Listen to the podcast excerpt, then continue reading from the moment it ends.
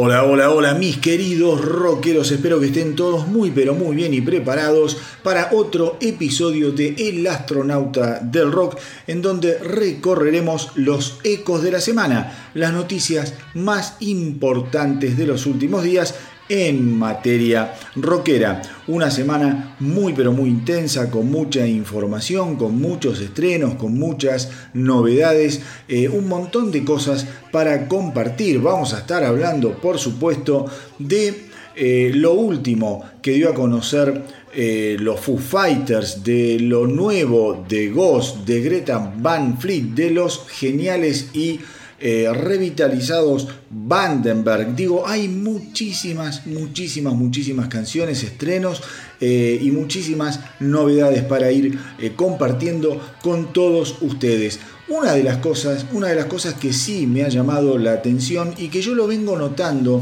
en las últimas semanas es cómo a raíz de quizá no tener demasiado que hablar en materia musical, eh, digamos, hay artistas que salen eh, para generar, obviamente, interés, seguidores, likes, para estar un poco en el candelero, eh, salen a hablar de cualquier otra cosa y siempre hay una excusa para poder poner la cara, sacarse una foto, dar una nota, una notita, o poner algún posteo en las redes que los mantenga vigentes. Uno de los artistas, lamentablemente, que veo está cayendo en esta eh, nueva, digamos, modalidad, es David Coverdale. David Coverdale, ustedes ya saben, yo soy muy fanático de Whitesnake, me parece uno de los grandes cantantes de eh, la era moderna del rock. Moderna, obviamente, estoy hablando desde lo que es los 70 en adelante.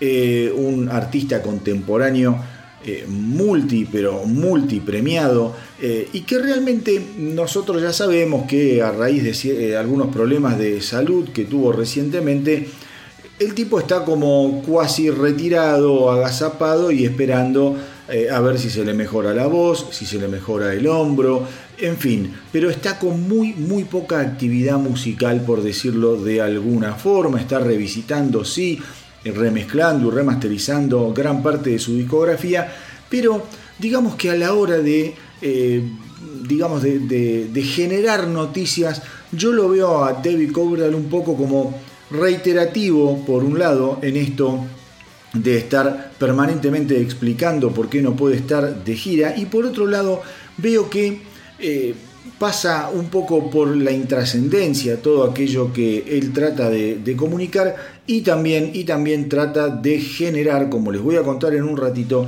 eh, un poco, como les podría decir, de rispideces en función de ciertos acontecimientos del pasado eh, de Wisnake, hablando de colegas con los que hoy no tiene quizá la mejor de las relaciones. Vamos a poner un ejemplo. Esta semana, David Coverdale salió a explicar por qué se había cortado el pelo.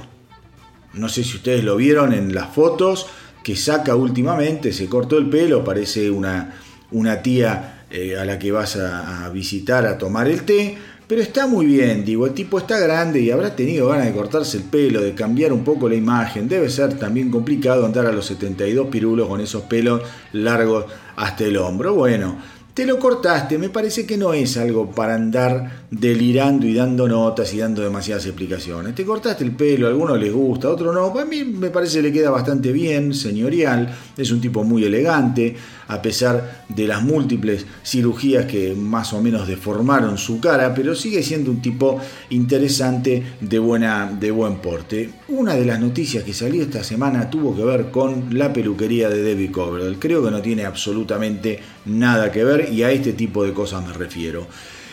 Extra musicalmente, eh, también salió a hablar esta semana a pegarle bastante a lo que fue su colaboración con el guitarrista John Sykes. Acuérdense que John Sykes eh, coescribió, coescribió nueve de las canciones que compusieron y que formaron parte del álbum, eh, ¿cómo se llama? 1987, aquel tremendo, tremendo éxito, ¿eh? aquel álbum que se llamó Whitesnake, más conocido también como 1987, en donde Whitesnake regenera, regraba Is This Love, una versión que a mí particularmente nunca me gustó digamos, del todo. Yo me quedo con la original de Saints and Sinners. Eh, y bueno, un, álbum que tuvo, ya les digo, la, la, gracia por parte de la industria, del público, eh, multiplatino, digamos que puso en la, nueva, en la nueva generación rockera de los 80 a una banda que ya venía bastante, bastante eh, y con una historia importante dentro de la música. Yo creo que Whitesnake, lo último, lo último realmente grandioso que hizo justamente fue el disco anterior a 1987, aunque 1987 yo también lo valoro muchísimo. Estoy hablando del disco anterior, si no me equivoco, es Slide It In.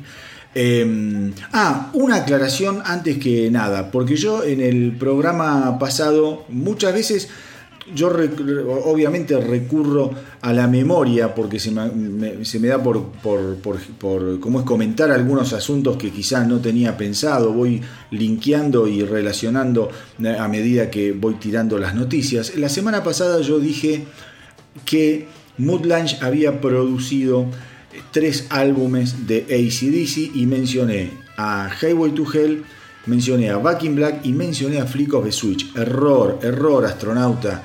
Eh, Flick of the Switch fue el álbum que, produjeron los ACDC. Básicamente el álbum, el tercer álbum que cayó en la responsabilidad de la producción de Mood fue For Those About to Rock. En el apuro me lo salté. Así que quería aclarar eso. Siguiendo con lo de eh, David Coverdale y John Sykes. David Coverdale dice que eh, él con John Sykes tenía una química realmente eh, increíble a nivel musical, pero fuera de lo que era la música, personalmente esa química no la podían reproducir. Eh, dice, la verdad es que hicimos un álbum maravilloso, pero no pudimos conectarnos como personas. Todo aquel que haya escuchado lo que hicimos juntos puede percibir nuestra magia, dice Coverdale, nuestra magia a nivel creativo, en esa relación creativa, pero eh, todo eso terminaba en el momento en que se apagaban los instrumentos y los micrófonos. David Coverdale admite que John Sykes fue fundamental para ese disco, un eh, un músico tremendo en vivo, también lo, como es, lo valora por eso, pero dice que había muchos aspectos importantes en las que no estaban de acuerdo y que el destino evidentemente no quería que eh, siguieran juntos y dice que un poco él se cansó de John Sykes cuando, según él, según él, John Sykes eh, prácticamente lo quiso despedir de Whitesnake. todo eso tiene una una... A ver, Estamos hablando de una época en la que David Coverdale estaba también atravesando un problema con la voz y con, todo lo que es el sistema respiratorio, el sinus, que no lo dejaba cantar muy bien. Entonces, em, digamos que las sesiones de grabación de la voz para lo que era 1987 se retrasaban permanentemente. Eh, una vez decía que había demasiada humedad en el ambiente, otra vez le echaba la culpa al micrófono, otra vez decía estoy resfriado, dice que eh, John Sykes esto lo dice, dice que era insoportable, que el tipo tenía un, nivel de, persecución con lo que era su desempeño como vocalista, que en algún momento, en algún momento, eh, justamente pensaron en llamar a otro cantante, pensaron en llamar a otro cantante, John Sykes y, eh, ¿cómo se llama? John Callender, para eh, no echarlo de la banda, sino para ir grabando lo que eran las, las, pistas de voz para tener como referencia. Bueno, eso le cayó realmente muy, pero muy mal a David Coverdale y se agarra, se agarra de, eso David Coverdale, evidentemente, como para decir, eh, me quiso echar de la banda. Em, a ver, la verdad es que, como les digo yo, estamos hablando de una etapa muy, muy furiosa para Whitesnake. Pensemos que David Coverdale venía luchando con Whitesnake desde hacía años. La banda siempre parecía que despegaba, que iba a pegar el gran salto, pero se quedaba ahí. Y la verdad es que con el éxito de Dean y con todo lo que estaba empezando a pasar con el, las expectativas dentro de lo que era la grabación y la producción de 1987, la presión se hizo muy, pero muy difícil, muy, pero muy difícil para David Coverdale. David Coverdale, pensemos que en esta época estaba absolutamente quebrado, debía 4 millones de dólares. Entonces, un poco, un poco la idea fue decir, eh, por parte de él, fue decir, miren, yo tengo que encarar una nueva etapa, músicos nuevos, tengo que eh, revitalizar a esta banda, me tengo que deshacer de mis, eh, de mis músicos y poner músicos que tengan más que ver también hasta con la imagen y la filosofía de los años 80. Es así, es así que, eh, a ver, Whitesnake se desprende nada más ni nada menos que de John Lord, se desprende de Ian Pace, estamos hablando de dos bestias, de dos bestias que habían pertenecido a Deep Purple se, eh, después se desprende de Neil Murray en toda esta época, bajista de Whitesnake. Se desprende también de la dupla, ¿cómo se llama? Moody Marsden, dos guitarristas con un, eh, eh, un acervo y unas bases en la historia blusera inglesa como pocos. Y arma otra banda, arma otra banda con la que encara todo lo que fue la década del 80, una banda se transformó, Wisney, de esas como te podría decir, de puertas eh, giratorias, donde entra uno y se, se, va otro, entra uno y se va otro. Por Wisney han pasado, qué sé yo, Rudy Sarso, a, bueno, John Sykes, ha pasado eh, Vandenberg, Adrian Vandenberg, ha pasado Steve Bay, mamita querida.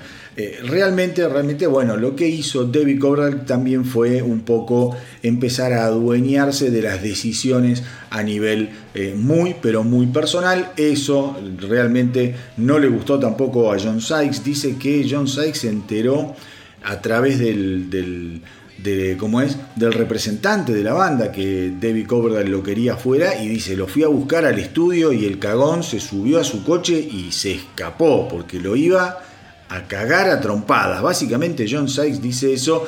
Eh, y bueno, en función de todas estas declaraciones de David Coverdale está, digamos, la conclusión que saca David Coverdale y también John Sykes, al que le hicieron un par de preguntas últimamente, no van a poder trabajar nunca, nunca más juntos. Dice que en algún momento en estos eh, últimos años quizás se reconectaron a través de terceras personas, pero no es posible que vuelvan a trabajar juntos. Sykes dice, de hecho, es completamente falso, realmente no tengo ningún interés en volver a hablar con él. Pero como le digo, verán, verán, que esto es a lo que yo me refiero. Esto es a lo que yo me refiero. Un artista de la envergadura de David Coverdale, cómo tiene que generar muchas veces o genera noticias por asuntos que son extra musicales. Que a mí, ojo, a mí no me molestan. Lo de la peluquería realmente no me aporta nada esto que les acabo de contar sí es un cacho de historia de, lo que es la historia de, de, de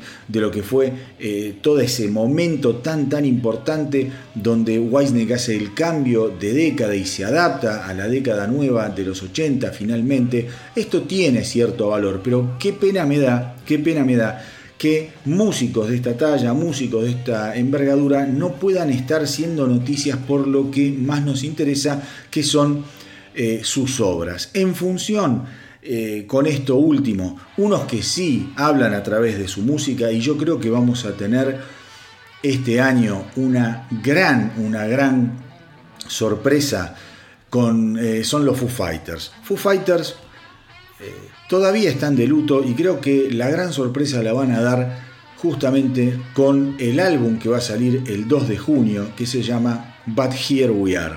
Ya el título es sugestivo, es como decir, y bueno, y sin embargo acá estamos. Eh, ese sin embargo acá estamos remite a Taylor Hawkins, a la muerte de Taylor Hawkins, de la que supongo estarán saliendo todavía más allá de que es una banda que va para adelante como una topadora, y yo creo que todo ese álbum va a tener muchísimos, muchísimos registros que van a dar eh, una idea de la profundidad del impacto que produjo en la banda la muerte de Taylor Hawkins, la repentina, absolutamente inesperada muerte del baterista Taylor Hawkins. En ese sentido, esta semana los Foo Fighters han dado a conocer una canción conmovedora, a mi entender, se llama Under You. Y yo creo que, eh, a ver, el álbum de, de los Foo Fighters, But Here We Are, va a tener mucho, mucho de Under You.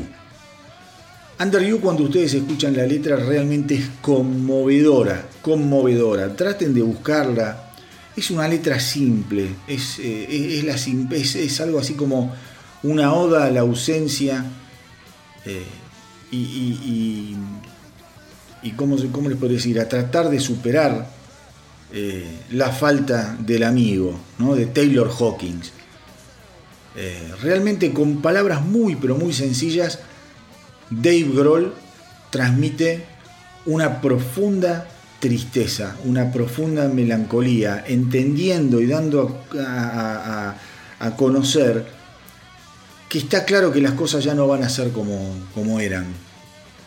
No tengamos duda tampoco de que la historia de Foo Fighters se va a empezar a escribir otra vez, ahora. Otra vez, ahora. ¿Mm? Después de la muerte de Taylor Hawkins, los Foo Fighters ya lo, pusieron en un comunicado. Los Foo Fighters no van a volver a hacer lo mismo. No van a volver a hacer lo mismo. Eh, en este álbum puntualmente creo que la temática va a estar muy marcada por la muerte de Hawkins. No van a hacer lo mismo porque probablemente yo no sé quién estará a cargo de la batería. En algunos portales se sugiere con mucha fuerza que el baterista que va a mm, reemplazar a Taylor Hawkins es el hijo de Roger Taylor de Queen. Yo ahora que no me acuerdo cómo se llama, es el que toca en The Darkness y que tocó en los tributos que, organizó Dave Grohl o los Foo Fighters para despedir la memoria y para homenajear el legado de Taylor Hawkins. Pero mm, sin lugar a dudas estamos frente a una banda que va a tener que reinventarse, que renacer y que plantarse eh, de ahora en más frente al mundo, en todo lo que le quede de carrera, escuchen lo que yo les voy a decir, en todo lo que le quede de carrera a los Foo Fighters, en cada recital, cada noche va a haber un momento en el que se recuerde a Taylor Hawkins y lo bien que hacen, y lo bien que hacen.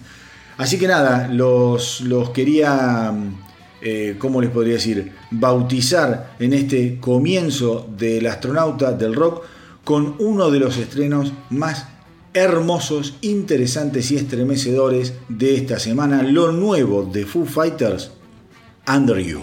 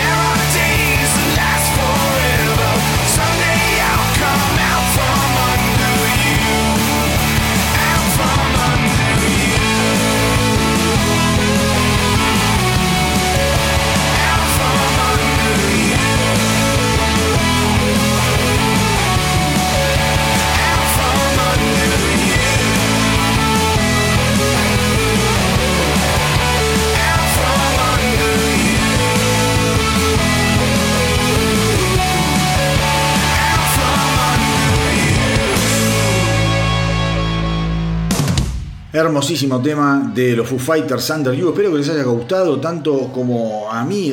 La verdad es que también espero que les haya despertado el interés por ir y, indagar un poquito más en la letra. Aquellos que no saben inglés, la copian, la pegan en el traductor de Google y van a ver con qué simpleza, con qué sencillez eh, Dave Grohl puede eh, manifestar lo que siente en este momento eh, de, su vida, no ya ni siquiera de los Foo Fighters, de su vida.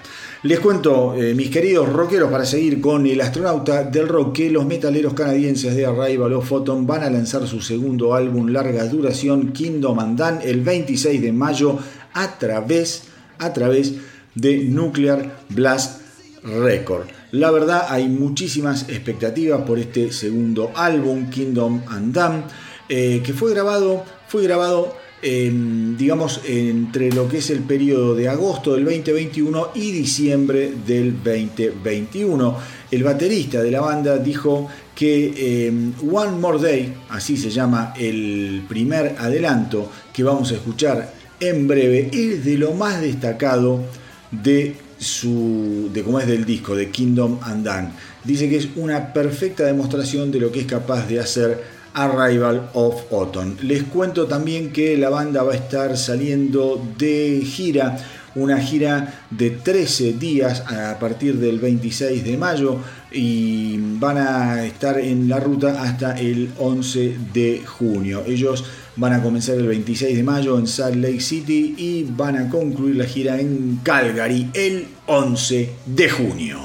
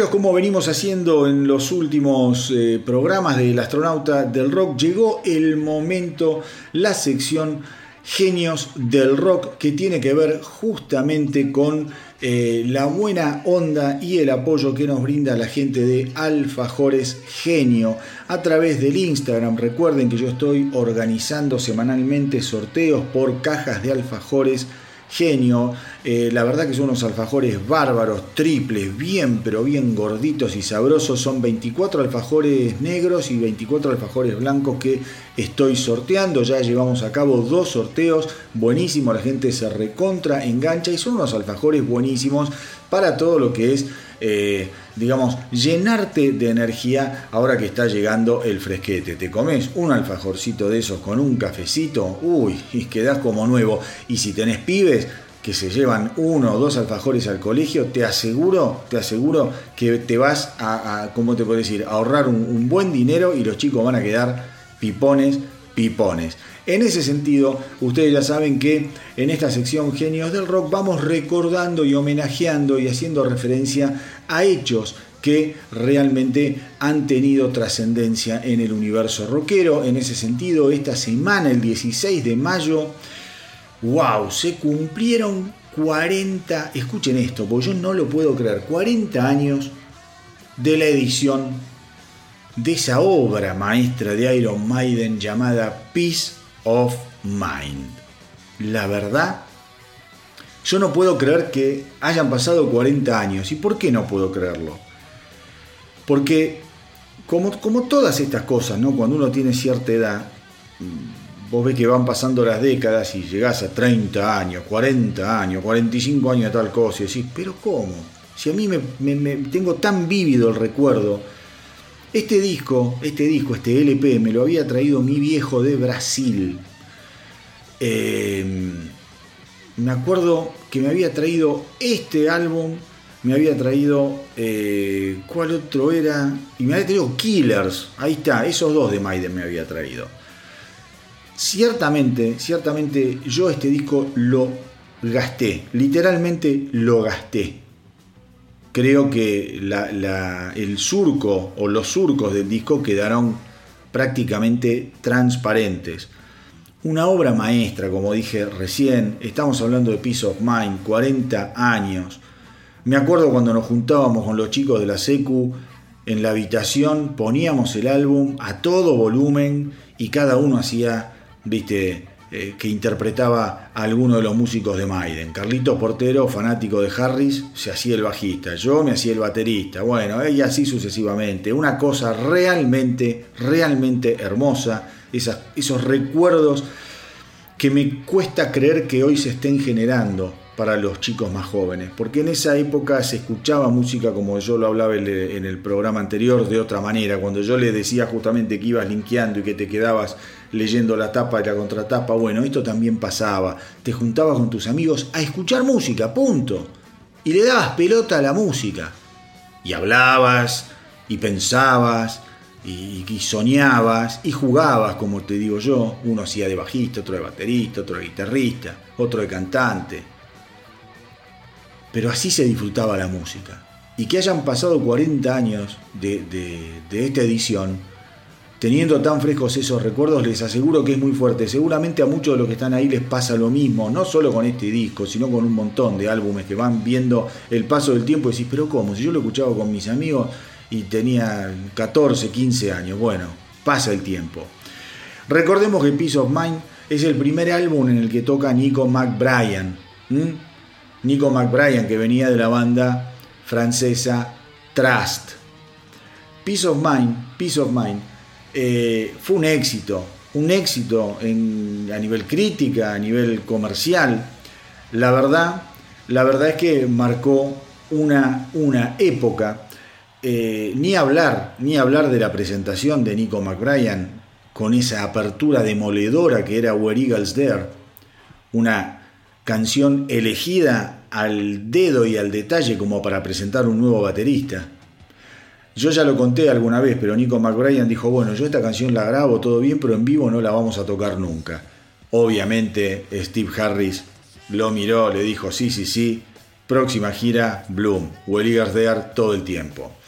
Una maravilla de canción, Clip Bar, ya sabemos, se fue de Iron Maiden porque tenía grandes diferencias con el perfeccionismo fundamentalmente que le exigía eh, el jefe de voz, ¿no? Steve Harris. La verdad que se llevaba muy a las patadas. En vivo sentía Harris que Clip Bar era demasiado creativo, que tenía demasiadas libertades y eso no le gustaba eh, realmente para nada.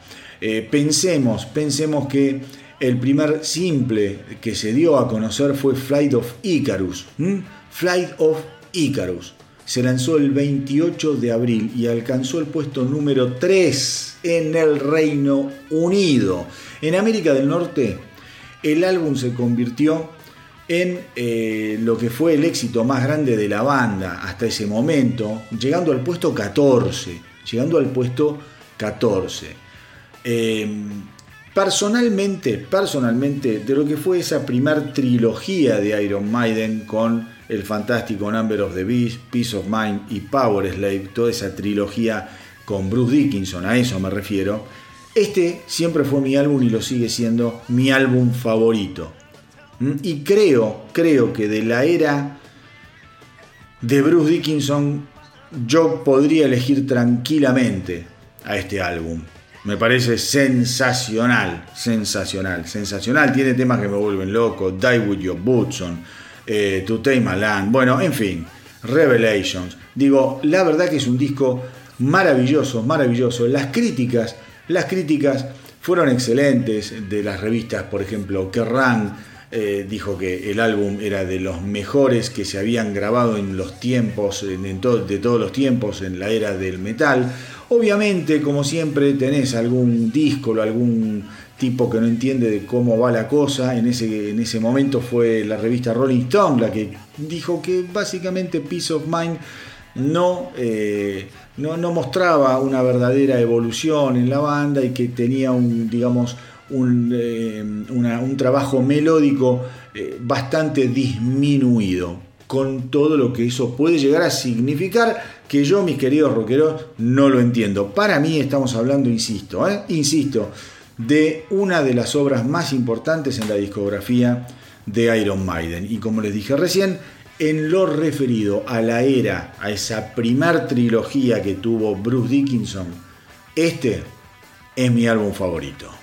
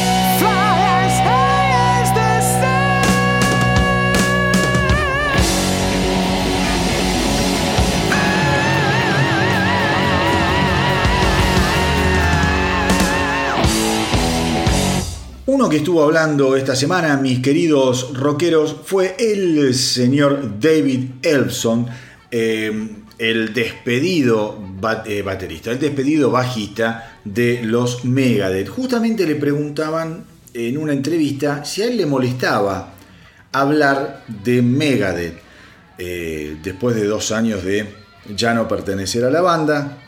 Y él dijo algo que está muy bien lo que la respuesta que dio. Dijo, no, mira, ¿cómo voy a estar eh, molesto por hablar de la banda a la que prácticamente entre idas y vueltas pertenecí durante 40 años. Dice, yo la creé junto con, con Dave Mustaine a Megadeth. Dice, ¿cómo voy a estar hablando mal de Megadeth o me va a molestar? Sería como hablar mal de mí.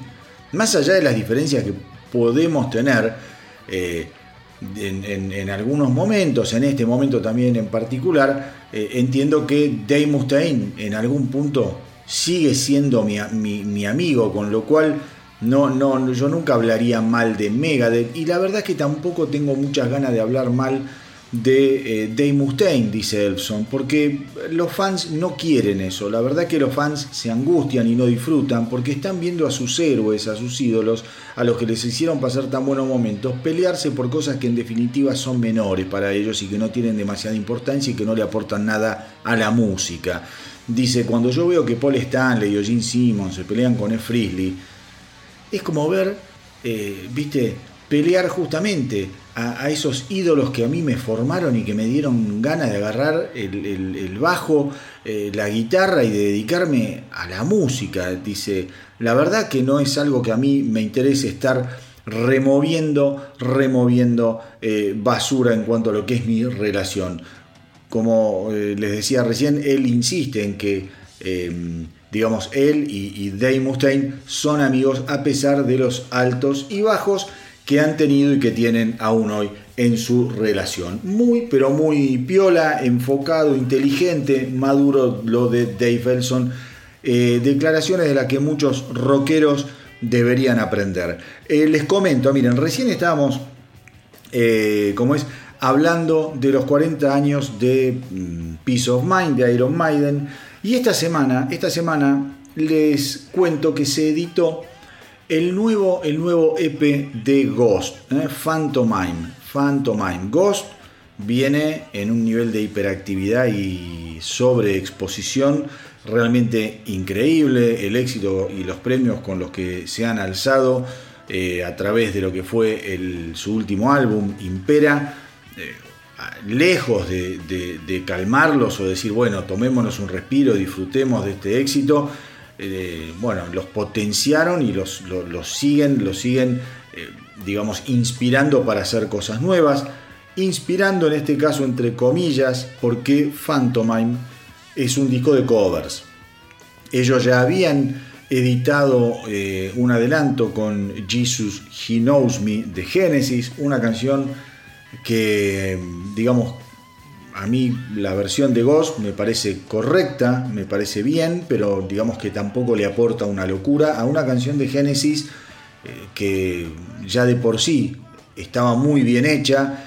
Te guste o no te guste, podés ser más fan de la era de Peter Gabriel o, ¿viste? y menos de la de Phil Collins, pero la era de Phil Collins es de una perfección a nivel compositiva y de producción realmente asombrosa, maravillosa. A mí es una etapa que me gusta mucho. Yo soy muy fan de Genesis de ambas etapas. No tengo esa tara de decir, no, lo que hizo Gabriel es una cagada y lo que hizo Phil Collins es una genialidad, ni viceversa. La verdad que es una banda de músicos del carajo, súper talentosos, frente a los cuales me desintegro cada vez que escucho una canción. Jesus, He Knows Me.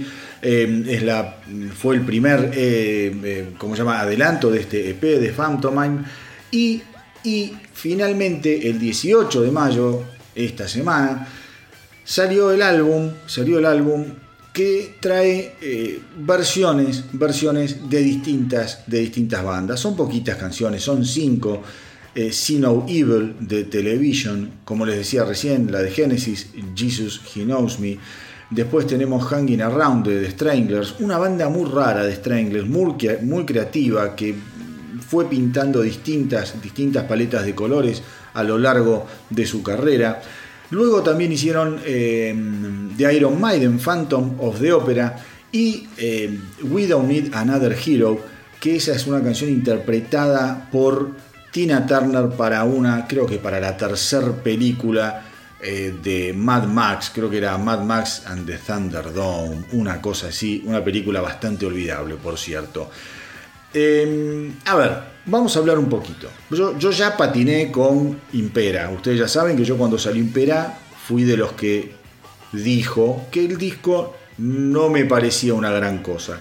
Lo sigo sosteniendo, como vengo también diciendo, a veces uno eh, va, digamos, eh, con una opinión capaz en, manada con el resto y con, el, con las generales de la ley y a veces uno evidentemente no, no, llega a contactar con una obra como el resto de la gente. Yo creo que con Impera no es que no es un disco que digo que es malo, me, le, tengo sabor, me, dio sabor a poco. Es un álbum que le, le vi sabor a poco, no me gustó demasiado la producción, bueno, hay todo un episodio o unos comentarios que yo hice en un episodio del Astronauta del Rock, en la página web también está la crítica, si quieren enterarse van y investigan ustedes. Cosa que también es lo de menos, escúchenlo y la única opinión que vale es la de ustedes. Dicho esto, voy a volver a meterme en el mundo Ghost después de escuchar Phantomine. Sabrán los que siguen el, el podcast, el programa, que yo no soy muy fan de los covers, creo que cuando vos tenés la, la capacidad y el talento eh, como compositor, cuando vos haces covers le estás restando al público momentos de disfrute de tu propio talento. Va de nuevo, cuando vos tenés la capacidad de componer y haces un cover, le estás restando minutos a tus fans minutos de disfrute a tus fans de tu propio talento. Eso a mí me molesta bastante. Creo que las bandas no deberían hacer demasiados covers. Uno mechado cada tantos discos, ponele. Pero cuando los Rolling Stones hicieron el, disco este de blues, eh, me pareció un embole. Cuando Rush hizo también un disco de covers, me pareció espantoso. Y así sucesivamente. Aerosmith, bueno, hay un montón de gente que hace este tipo de, experimentos. Así todo, ya les digo, es un disco que no me aporta demasiado. Eh, está bien, está bien grabado, bien interpretado, bien producido. Me gusta mucho más la producción de este P que la producción de Impera. El sonido me gusta más, es mucho más contundente. Em, pero me parece que eh, de, estas cinco canciones, dentro de todo, la que más, la que más destacó para mí es la versión de Phantom of the Opera y que me interesaba escucharla eh, con ustedes, que ustedes le pegaran una, una, escucha para ver qué opinan, para ver si les, les pasa lo mismo que a mí. La versión de Maiden es absolutamente perfecta. Yo sé que eh, podemos tener eh, distintas preferencias, como lo que yo decía de Genesis. Podés estar con la época de Phil Collins o con la época de Peter Gabriel. Y con Maiden también te pueden gustar. A mí, por ejemplo, si vos me decís a mí, dos de los grandes, de los más grandes discos de Maiden son Killers y Iron Maiden, que son con Paul Diano. Entonces, pero más allá de que vos puedas estar a favor o que te guste más uno u otro, podemos decir que Phantom of the Opera es una obra, una obra esencial en la carrera de los Iron Maiden en su época con Paul Diano. Y esta versión, lo cierto es que no le aporta nada al clásico, pero sin embargo estamos hablando de un tema tan perfecto en su concepción original que justamente por eso lo termino eligiendo, porque creo que Ghost lo hace realmente muy pero muy bien. Una pena que no aprovecharan eh, todo este gran talento que tienen para reproducir cosas ya hechas en homenajear, creo yo, a más artistas representantes del género pesado o del género metalero. Digo, Ghost, Tobias Forge. Yo te diría una cosa, eh, vos eh, eh, estás dentro de lo que es la gama del, hard rock, del rock duro, no quiero decir pesado ni heavy, porque no. Pero es una buena, es una buena decir, bueno, voy a meterme a hacer covers de la música por la cual me sigue a mí a la gente. Pero darle, viste, espacio a Tina Turner o a Genesis, me parecen que no son decisiones muy acertadas. Por eso, por eso hoy quería eh, compartir con ustedes la versión de Ghost del el clásico de Iron Maiden era Paul Diano, Phantom of the Opera.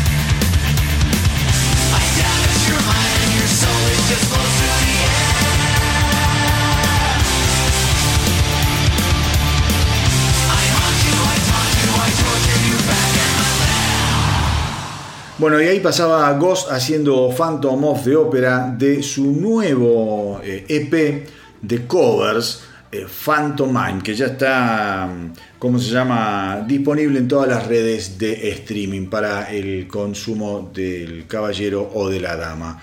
Eh, les cuento novedades de Five Finger Dead Punch. Ustedes saben que Five Finger Dead Punch viene cancelando, cancelando shows. Ellos iban a estar como teloneros de Metallica el 29 de abril en Ámsterdam, el 17 de mayo en, ¿cómo llama? en París y el 28 de mayo en eh, eh, Hamburgo, en Alemania. Bueno, eh, finalmente los Five Finger Dead Punch van a ser reemplazados por Flor Jansen, la cantante de Nightwish, ¿cómo se llama? Por Épica, en fin, por otras bandas porque ellos no pueden presentarse. ¿Qué está sucediendo? Eh, resulta que Iván Modi, el cantante, mientras estaba grabando un video, pegó un salto y se jodió los discos de la columna. Aparentemente se, le jodieron tres discos de, de, lo que es su columna. Y que tiene que estar hasta el 12 de mayo del 2023 eh, en reposo, cuidándose, con lo cual no, no, se puede presentar en vivo. Están reprogramando muchas, muchas fechas como estas de Maiden, que no sé si después se, se, juntarán con los Maiden a, a, tocar en algunas otras ciudades. Supongo que eso también va a depender de los compromisos particulares y puntuales que tenga la banda en sí misma. Yo lo único, lo único que espero, y espero equivocarme hasta en pensarlo, por ser mal pensado, yo espero que todo este trance que está pasando Iván Modi no tenga malas noticias a futuro eh, en una recaída en su adicción. Porque cuando yo les explico por qué pienso esto o por qué se me ocurre esto, eh, primero porque pensar es gratis y segundo porque en todo el ambiente artístico, en el ambiente rockero en particular, todo lo que son los painkillers, o sea, los, medicamentos contra el dolor, son una gran, una gran puerta de entrada para lo que son las recaídas en los adictos. Generalmente ustedes, por ejemplo, cuando las últimas internaciones que tuvo Steven Tyler, justamente fue porque, no sé, se había doblado la pierna, le dieron painkillers, trunga, se hizo adicto de nuevo. Evidentemente deben ser muy fuertes y les debe causar una sensación de, no sé, de qué, pero los tipos se enganchan, es como que se enganchan eh, eh, con, un, primer, un primer motivo que es un dolor cierto y después no los pueden largar con todo lo que eso implica. Yo espero, porque Iván Modi está en recuperación, es un tipo que tuvo mucho quilombo de adicciones, yo acá las conté, un tipo realmente complicado, realmente complicado, con comportamientos erráticos en muchos shows. En una época estuvo a punto de ser echado de los Five Finger Dead Punch, se limpió y está fantástico. ¿Mm? Y de hecho hoy Five Finger Dead Punch es una banda, de acuerdo a lo que dicen ellos, ¿no? en la que están todos limpios. En la que están todos limpios. Esperemos que tenga una buena red de contención, de apoyo, para que Iván Modi no caiga en los viejos hábitos, que se mejore y que siga que siga haciendo lo que mejor hace, que es eh, cantar en los Five Finger Dead Punch. Estreno, estreno, estreno de esta semana. Les dije que es una semana muy, pero muy fuerte a nivel estrenos, a nivel novedades. Les trato de contar lo más que puedo, lo que me resulta más interesante y que espero que sea lo más interesante también o entretenido para que ustedes escuchen. La banda Greta Van Fleet es motivo de este comentario porque, porque han presentado esta semana un nuevo simple. La canción se llama Sacred the Thread. Sacred the Thread. Y pertenece a lo que es Starcatcher, el eh, álbum, eh, como es que va a salir de los Greta Van Fleet el próximo 21 de julio. Ellos también esta semana estuvieron eh, mostrando un video muy lindo de una versión en vivo de Meeting the Master eh, que lo habían también eh, dado a conocer hace unas, eh, ¿cómo se llama? unas semanas.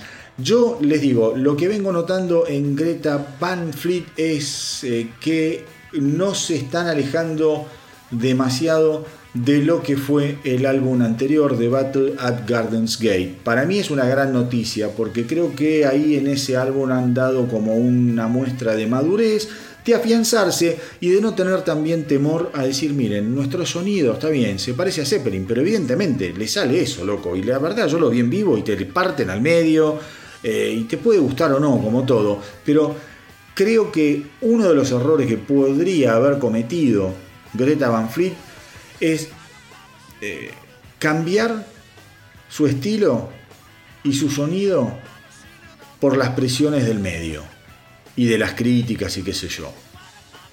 Muchas bandas les pasa eso. A muchas bandas les pasa que cuando no la pegan con la fórmula y con el sonido que ellos tienen, que es lo que naturalmente les sale, cambian y la cagan. Yo creo que, Greta Van Fleet no tiene que cambiar demasiado su fórmula. Es esto. Y bueno, amigate con esto. O no. Pero es esto. Greta Van Fleet es esto. Y como yo siempre digo, menos mal que Greta Van Fleet se inspira en Led Zeppelin y no en la bomba tucumana.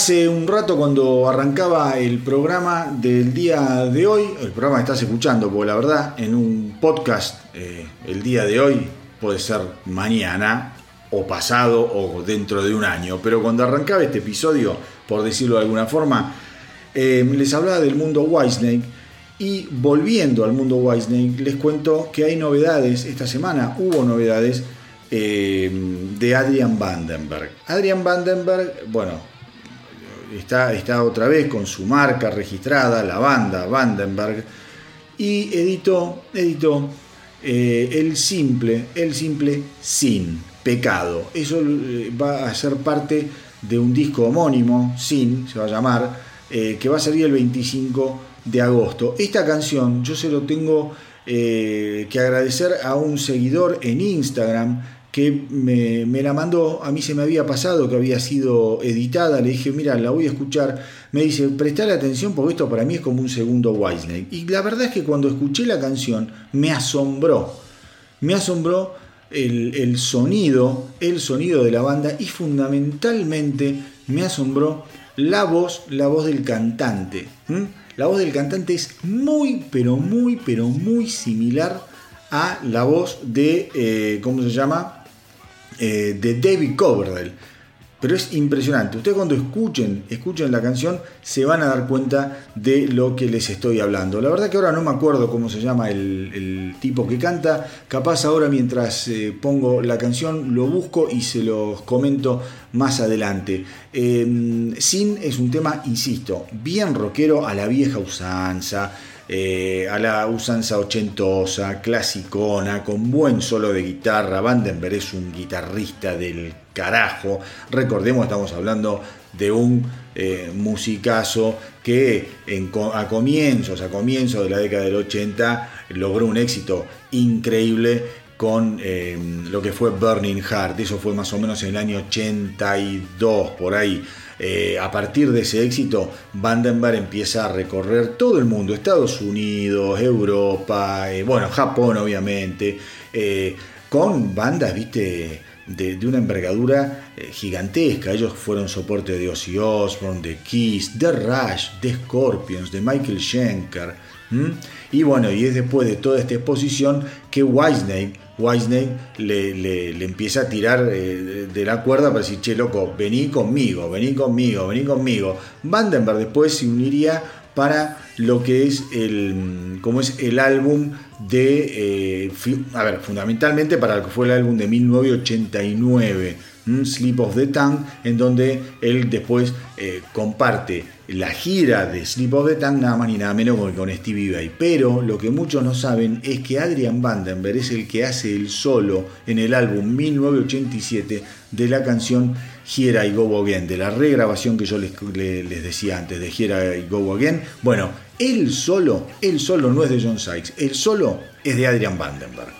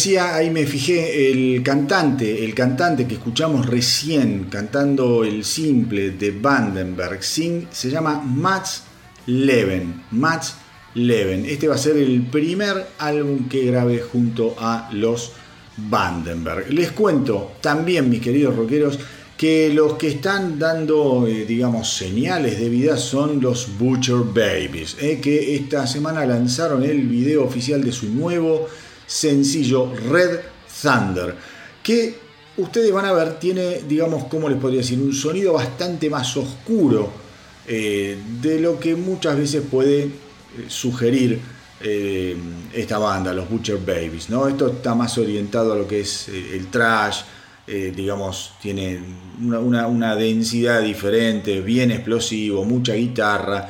Eh, junto al lanzamiento, junto al lanzamiento de Red Thunder, la banda, por eso les digo que están anunciando y dando señales de vida, dieron a conocer que eh, van a sacar un álbum doble, un álbum doble, Eye for an Eye y Till the World's Blind.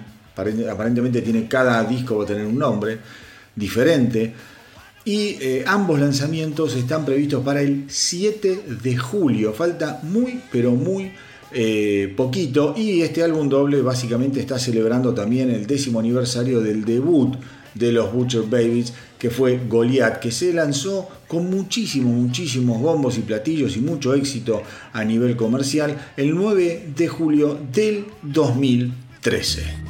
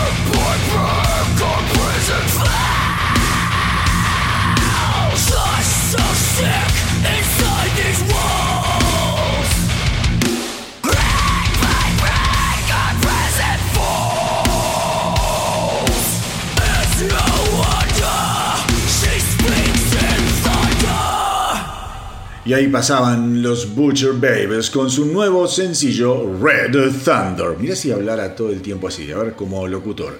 Y ahí pasaban las Butcher Babies con su nueva canción, su nuevo simple, su nuevo sencillo estreno mundial aquí en El Astronauta del Rock. Escuchamos Red Thunder. Me parece que puede ir, ¿eh?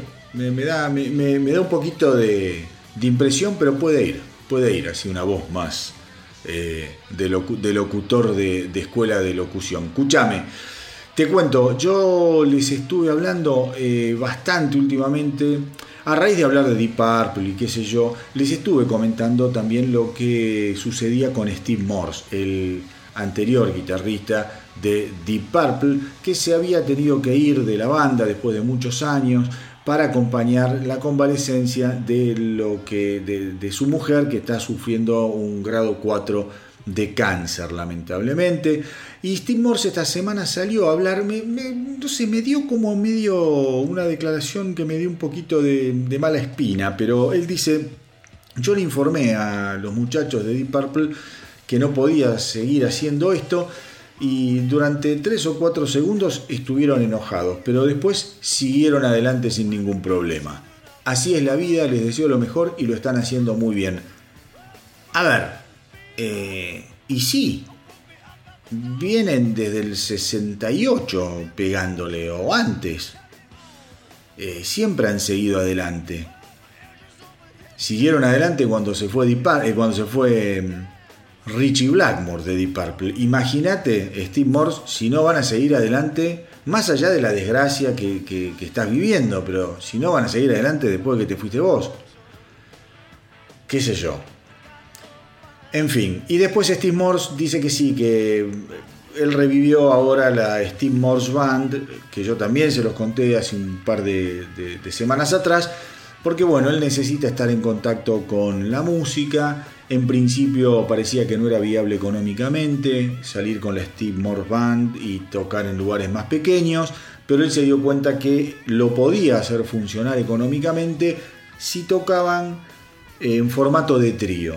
Así que la idea eh, de, Steve Morse es seguir con la Steve Morse Band ¿viste? y poder acompañar todo lo que es el, cuidado de su esposa, que dice, bueno, la tengo que acompañar al médico, hacerse estudios, dice, realmente es muy complicado, hay muchos temas de cirugías, entonces, bueno, yo esto lo hago para seguir haciendo música, pero al mismo tiempo para no volverme loco con lo que es el, ¿cómo se llama? Eh, el, ajetreado mundo de las giras y estar en la carretera permanentemente.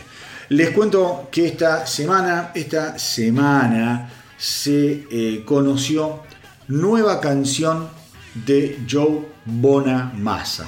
¿Mm? Estamos hablando de un tipo, a ver, extraordinario. Pensemos que tiene 26 número 1 en la lista Billboard de blues. ¿Mm? es realmente, realmente es un tipo sensacional, sensacional. Esta semana, esta semana, eh, el tipo largó una versión de I Want to Shout About It, que originalmente estaba interpretada por Ronnie Erland de Broadcasters. Yo les aseguro que la versión que hace Bonamassa es una cosa maravillosa, hermosa. Ustedes me dirán, y pero no es que no te gustan los covers. Y bueno, sí, no me gustan los covers, pero esto es algo sensacional. Sensacional. Y Bonamassa es uno de esos tipos que hace realmente honor a los covers. Lo de Ghost me parece que está bien, pero no, no le hacen una, diferencia muy grande. A ver, vamos de nuevo. Eh, Van Halen hacía cover que me partían la cabeza, tampoco la pavada. Quiero decir, eh, I Want to Shout About It es realmente, realmente uno de los estrenos más lindos, más alegres, viene en un sentido eh, que, mezcla el blues con el boogie y ese talento, ese talento de Bonamassa que cada vez que lo escuchás decís, ¿cómo es posible que este tipo no tenga más repercusión?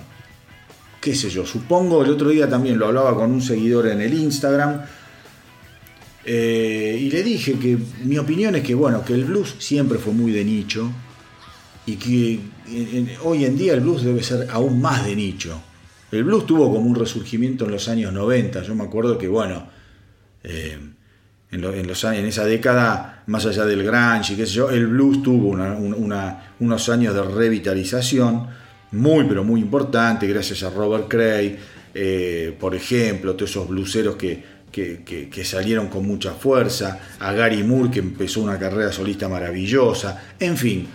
Pero después es como que otra vez se acható y quedó en ese nicho. Y hoy creo que también el blues está ahí como en su, en su lugarcito de siempre. Eso no quita, eso no quita que cada cosa que hace Joe Bonamassa eh, no sea una verdadera maravilla. No se alejen de ahí, no se saquen los auriculares, como dije el otro día, no te alejes del parlante viejo choto eh, y quédate a escuchar I Want to Shout About It.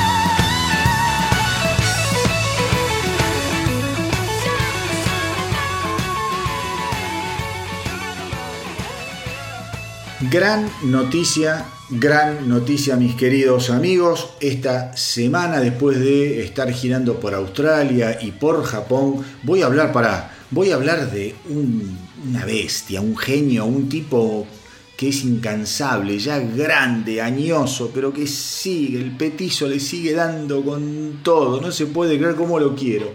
Estoy hablando de Udo Dirschneider, como les decía, después de estar por Australia, por Japón, eh, presentándose con Peter Valtes. Recuerden, Peter Valtes, miembro fundador de ASEP, se fue a las puteadas con, eh, ¿cómo? Con Wolfman. Eh, y lo, reclutó Udo para reemplazar a su otro bajista que estaba con unos problemas que se desvanecían en el escenario, qué sé yo. Bueno, se lo llevó a Peter Valtes de gira y esta semana Udo anunció que va a estar sacando un nuevo álbum de estudio que se va a llamar Touchdown. Va a salir el 25 de agosto, mis queridos rockeros, y va a estar Peter Valtes como bajista. A mí me pareció una noticia maravillosa. A ver, eh, aquello que, digamos que yo sé que Udo no es para todo el mundo. Yo sé que Udo no es para todo el mundo. Eh, para mí es, es un grosso, grosso. Estuvo hace poco acá en Argentina, para colmo, eh, es una cosa de locos. Eh, traten, traten de escuchar el, disco recopilatorio. Yo ya lo, ya lo puse acá en, el astronauta, como es en el astronauta del rock, les dije cómo era que se llamaba. De Legacy era una cosa así. Ahora vamos a ver, para que ya averiguo directamente que festeja los 35 años de la banda de Udo Dirk Schneider eh, y que tiene 35 canciones. A ver, acá lo tengo, sí, The Legacy, no me equivoqué, The Legacy. Es una cosa infernal. Como puerta de entrada al mundo de Udo, yo les aseguro que este disco lo tienen que escuchar. Es muy, muy bueno, muy bueno. Ahí te das una idea de la envergadura, del carrerón que hizo Udo Dirk Schneider después de alejarse de ASEP. Y ahora la gran noticia es que vamos a tener un nuevo disco el 25 de agosto que se llama Touchdown y que va a estar teniendo en el bajo nada más ni nada menos que a Peter Valtes, miembro fundador eh, de ASEP. Así que vuelven a colaborar y a tocar juntos. Yo ya les había contado que ellos habían, eh, se habían reencontrado y que habían disfrutado muchísimo estar trabajando juntos de nuevo, que Peter Valtes al principio no quería meterse en la gira y en la locura de los shows, pero que Udo le dijo, negro, te necesito, se me desmaya el bajista en el escenario, dame una mano, y fue así que Peter Valtes se juntó, se lo llevó a girar por el mundo, le habrá eh, resultado agradable volver a trabajar en la ruta con Udo y ahora tenemos disco nuevo Touchdown. Hermosa, hermosa noticia. Otra gran noticia, pero ojo, esta noticia tiene que dar tela para cortar. Yo sé que la banda de la que vamos a hablar es una banda que no arma escándalo y que conceptualmente la, es una banda que está organizada de manera tal que los músicos vayan y vengan sin ningún tipo de drama. Más o menos como lo que hace Alice Cooper, ¿viste? Que se van y listo, está todo bien con Alice Cooper. ¿Viste? o vuelven y está todo bien, como pasó con Nita Strauss. Estoy hablando que esta semana, wow, esta semana los Dead Daisies, la banda liderada por David Lowe, fundador y guitarrista, y el guitarrista genial, Doug Aldrich, anunciaron la vuelta a la banda del cantante John Corabi. Así nomás te la digo. John Corabi, estamos hablando del cantante de Motley Crue cuando se fue Vince Neil. ¿Mm? Para tener una, una, referencia realmente importante. También estuvo en The Scream, en Union, pero digo, John Corabi siempre va a ser recordado. Es más, hasta va a ser recordado mucho más por haber hecho un disco con Motley Crue que 100 discos con los de Daisy, de eso no tenga ninguna duda. Eh, ¿Qué pasa? ¿Por qué digo que tiene que haber algo de tela para cortar? Porque hace muy poco, hace un par de años, nada, eh, se, fue Corabi y entró Glenn Hughes. En el momento que se va Corabi también se fue Marco Mendoza. Ahora Marco Mendoza, les cuento, está, mm, va a salir de gira con Neil Sean, Dean Castronovo, eh, que también fue parte de los Dead Daisies en algún momento, en la era de Corabi también. van a salir a tocar el, Journey Through Time, una cosa así, que es toda una experiencia que ya el año pasado había tenido eh, algunos shows y que ahora Neil Young cuando terminó la, gira de Journey está saliendo nuevamente con esto de Journey Through Time en donde va a estar Greg Rowley, como, como les decía Dean Castronovo, eh, va a estar eh, Marco Mendoza, en fin, van a estar tocando todo lo que son canciones de Journey de las distintas, de las distintas eras. Su era más volada de los primeros discos, su era hiper comercial con Steve Perry, eh, ¿cómo se llama? Y Después la era, digamos, más, más nueva de Arnel Pineda, yo supongo que de ahí poder, no mucho no van a meter, viste, la, de Steve Augry, la de Arnel Pineda, ponele que te puedan meter uno, dos temas, pero la época grosa, grosa va a ser la época en donde cantaba Greg Rory y la época que cantaba Steve Perry. Bueno, me fui por la rama. Lo que les quiero decir, John Corabi eh, cuando se va, entra Glenn Hughes, reemplaza en una doble función al bajista Marco Mendoza y al cantante John Corabi. Grabaron, le fue muy bien. Pero ahora, ustedes recordarán que yo les había comentado que Glenn Hughes está saliendo a festejar los 50 años de la edición del disco de Deep Purple Burn. ¿Mm? A mí me hacía un poco de ruido eso. Porque los Dead Daisies son una de esas bandas que no paran son una locomotora. Los tipos empiezan a hacer conciertos y te clavan shows por todo el mundo, festivales, shows en bares, no les, les chupa todo un huevo. Vos a veces ves en dónde tocan los Dead Days y están tocando para menos de 100 personas. Y los tipos van y tocan, no les importa. Hacen shows muy íntimos también, les copa eso. Shows, eh, ponele acústicos, son muy copados. A mí es una banda que me encanta. Eh, pensemos, estamos hablando de una banda que ya les digo, se tiene que desprender de, después de muy poquito tiempo de un grosso como Glenn Hughes. Los tipos no han hecho ninguna declaración altisonante, pero digo, puede ser que alguien hable un poquito más de esto en las próximas semanas. Pensemos, estamos hablando también de una banda que irrumpió con muchísima fuerza hace 10 años. Eh, los tipos como les digo, tienen esa filosofía de puertas abiertas, giratorias, en donde puede entrar uno, después se va, viene otro, vuelve, ahora vuelve Corabi. La verdad, a mí es una noticia que me gustó muchísimo, porque yo considero que John Corabi, John Corabi es la voz de los Dead Daisies. Creo que es el, es el mejor no sé si el que canta mejor, pero viste cuando vos decís es el mejor cantante para una banda, bueno, yo creo que John Corabi es el mejor cantante para la propuesta de los Dead Daisies, bien rockera, cruda, linda, para adelante, cuadradota.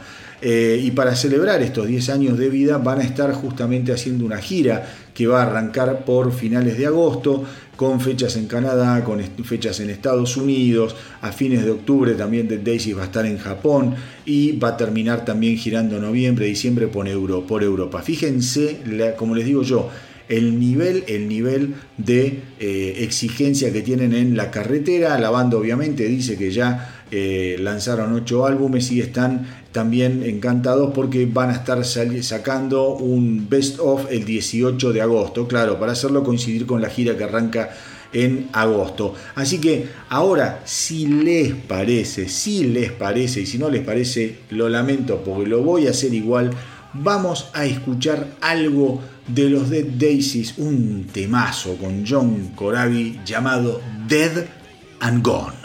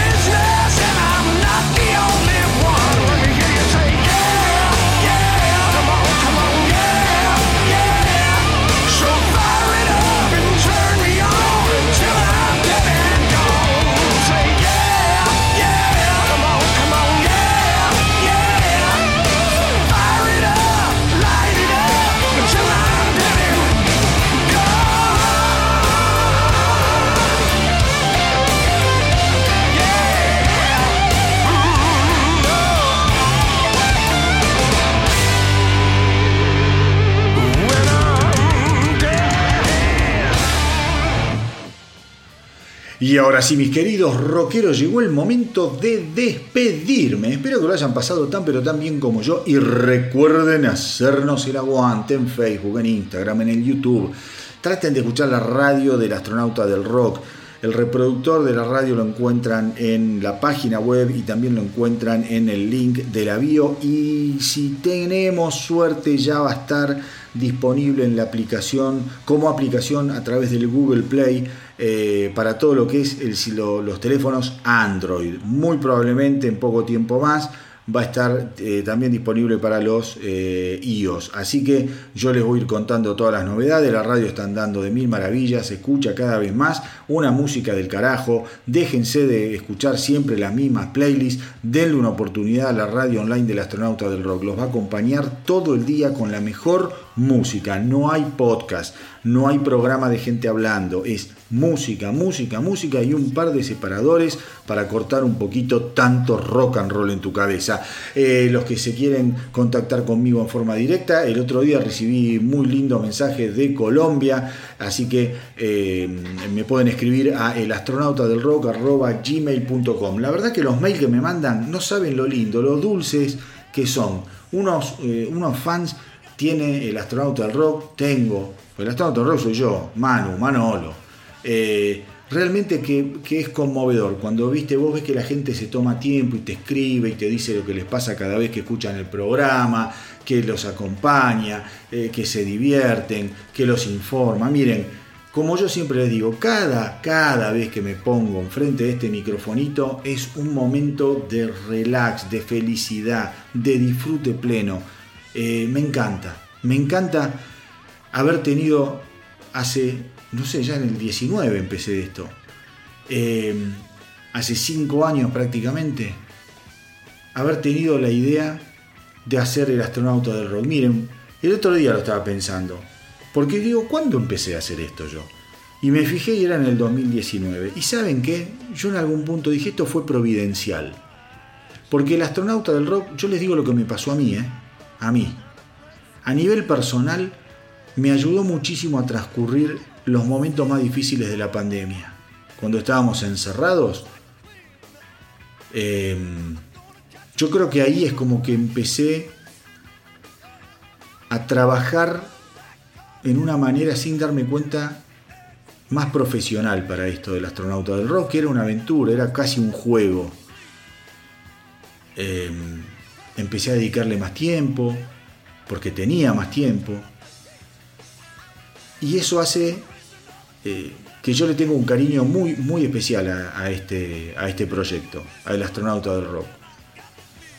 Si a ustedes, a algunos de ustedes, les, les los logró acompañar a través de la pandemia o cada vez que lo escuchan, les, les genera una sensación de compañía, yo ya me siento pero plenamente feliz. Eso se los digo con, con toda sinceridad.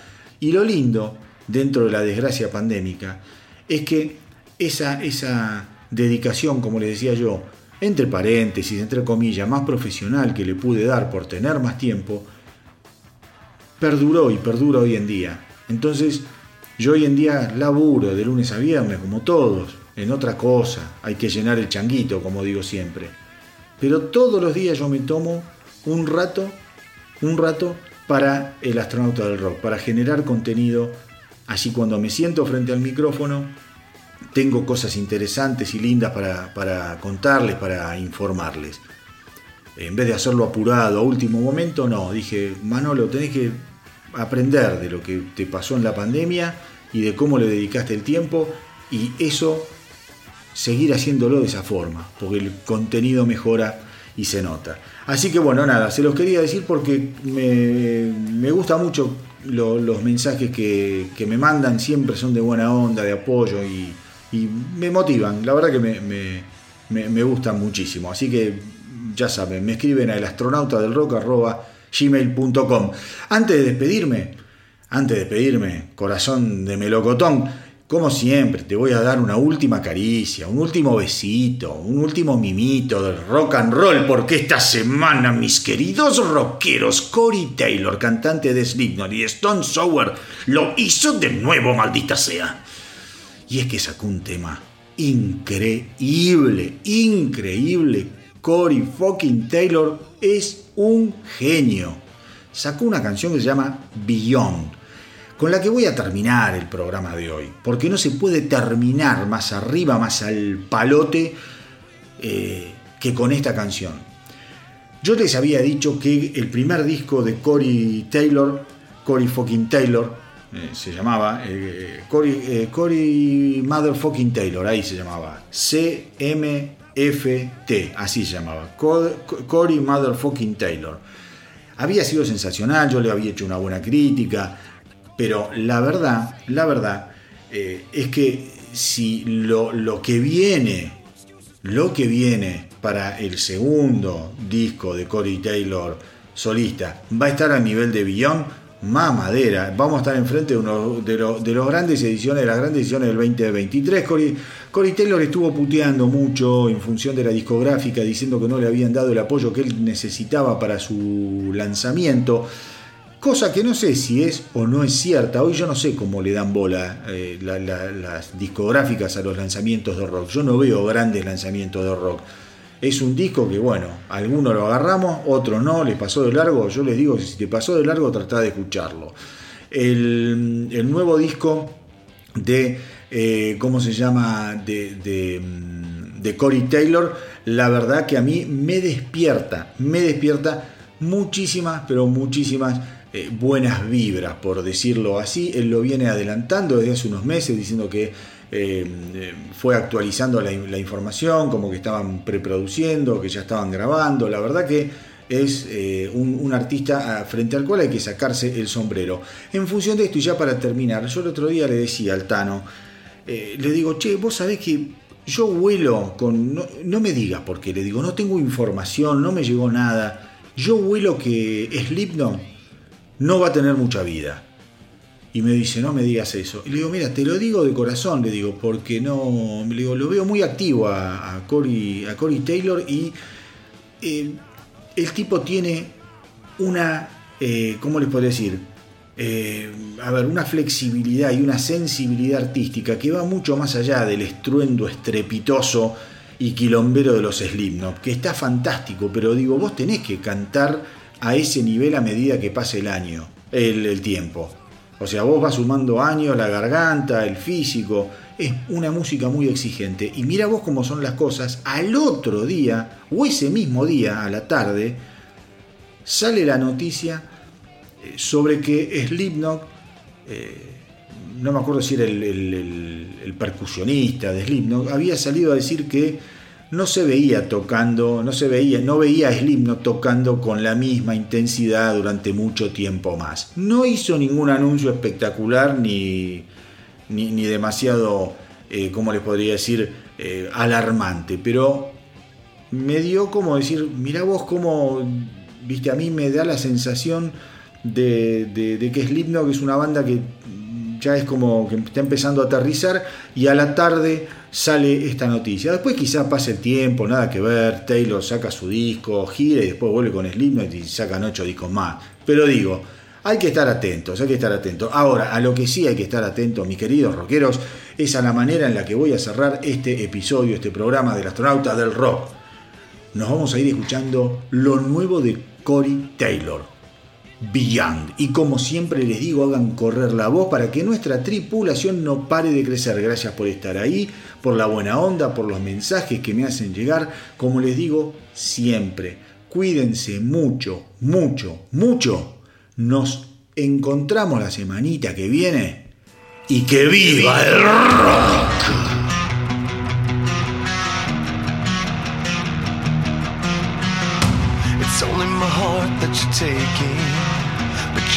Alive, it's amazing.